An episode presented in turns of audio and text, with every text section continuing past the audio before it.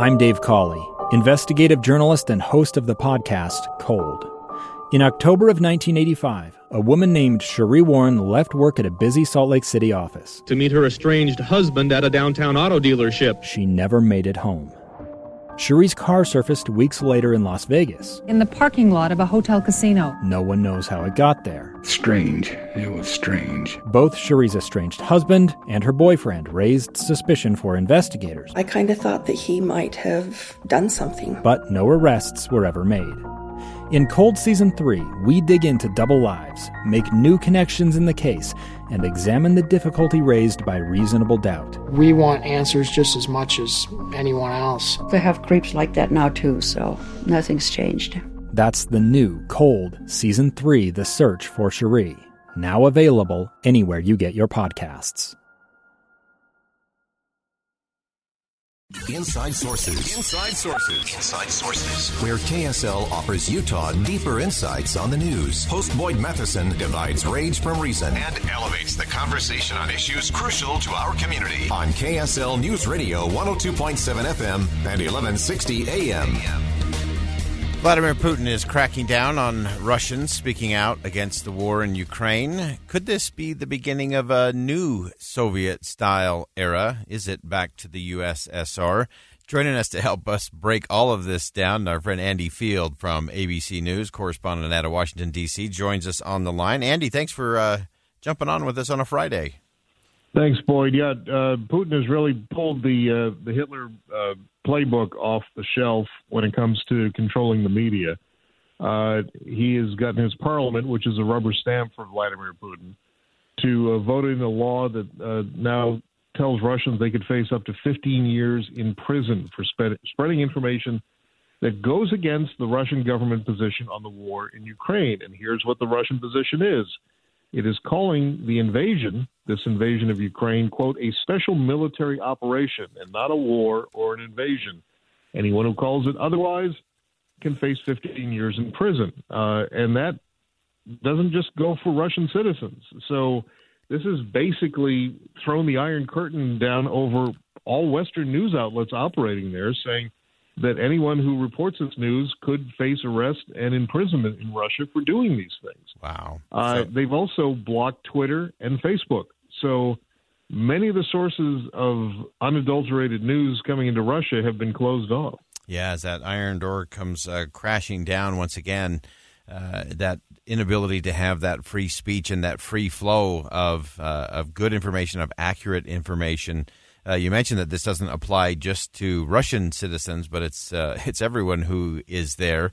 Uh, give us some insight. Uh, we know there's been rumblings about uh, the BBC and Voice of America, uh, some of these other places where many of the younger generation of Russians have been looking. The older generation seems to be sticking with the standard what they're getting over their TV in terms of propaganda as news uh, from from the government, but the younger people, of course, have other options. How is this impacting them? Well, Russia's working on that. Uh, there is a video you can find on the web right now of a young girl. She looks to be maybe 13, 14 years old, uh, very poised, looks like a young uh, Barbara Walters sitting on television talking to a, a, a man who's probably in his mid 30s, and they're discussing, uh, quote, big air quotes, the big disinformation campaign against Russia. And this girl is asking the man questions. The man is saying, Oh, a lot of these images that you're seeing on social media of people dead in the streets and bombs going off in Ukraine are generated by computers. They're not real. Uh, I mean, it, it is just this monstrous lie that, you know, we brought this up at the beginning that Hitler was very successful at uh, in controlling the media. If you go to the Holocaust Museum in Washington, D.C., and go to the top floor, the entire top floor of the Holocaust Museum is devoted to how effective uh, a big lie propaganda when you control the media is. That uh, in back in 1930s uh, Germany, uh, Hitler was so good at controlling the media that they were giving out radios that were just tuned to the Hitler channel, and so that's the only news you could get back then. Wow, wow! So as we look at this uh, going forward, uh, as as Vladimir Putin seems to be tightening and tightening his grip in terms of that flow of information. Uh, what, what else is available out there? Are some of these younger folks finding other ways, or or is it just going to get harder to have the well, the real know, certainly I you know, and I know in China because China has a giant crackdown on the internet there in terms of what you can and cannot see, but people are smart enough to get around some of these restrictions and find ways to unblock them. Certainly, they have access to satellites there, and uh, uh, I, I think was it Elon Musk had just put some new satellites up Yes. and had sent the receivers to Ukraine so that people could get free access to information, uh, and that was just recently there. And cer- now that was inside Ukraine. I certainly there are people smart enough across the giant country that is Russia, the ten time zones there, to find other ways to get information there if they can point a satellite dish at the sky and get that information and download it. Yeah. Wow. Great insight as always. Andy Field, ABC News correspondent from Washington, D.C. Andy, always appreciate your reporting. Thanks for joining us today. Thanks, Boyd. All right. Again, that's Andy Field from ABC News. And uh, these are the things that, that really start to worry me is as that information flow uh, gets choked off. We, we talk about choking off energy. We talk about choking off uh, access uh, to food and supplies, uh, all of those different kinds of things. But choking off the access to information and truth uh, is a big part of all of this. Uh, as Andy pointed out, Radio Free Europe, uh, Russian language content was not reachable today. Uh, the BBC website um, has been, had been blocked as of today.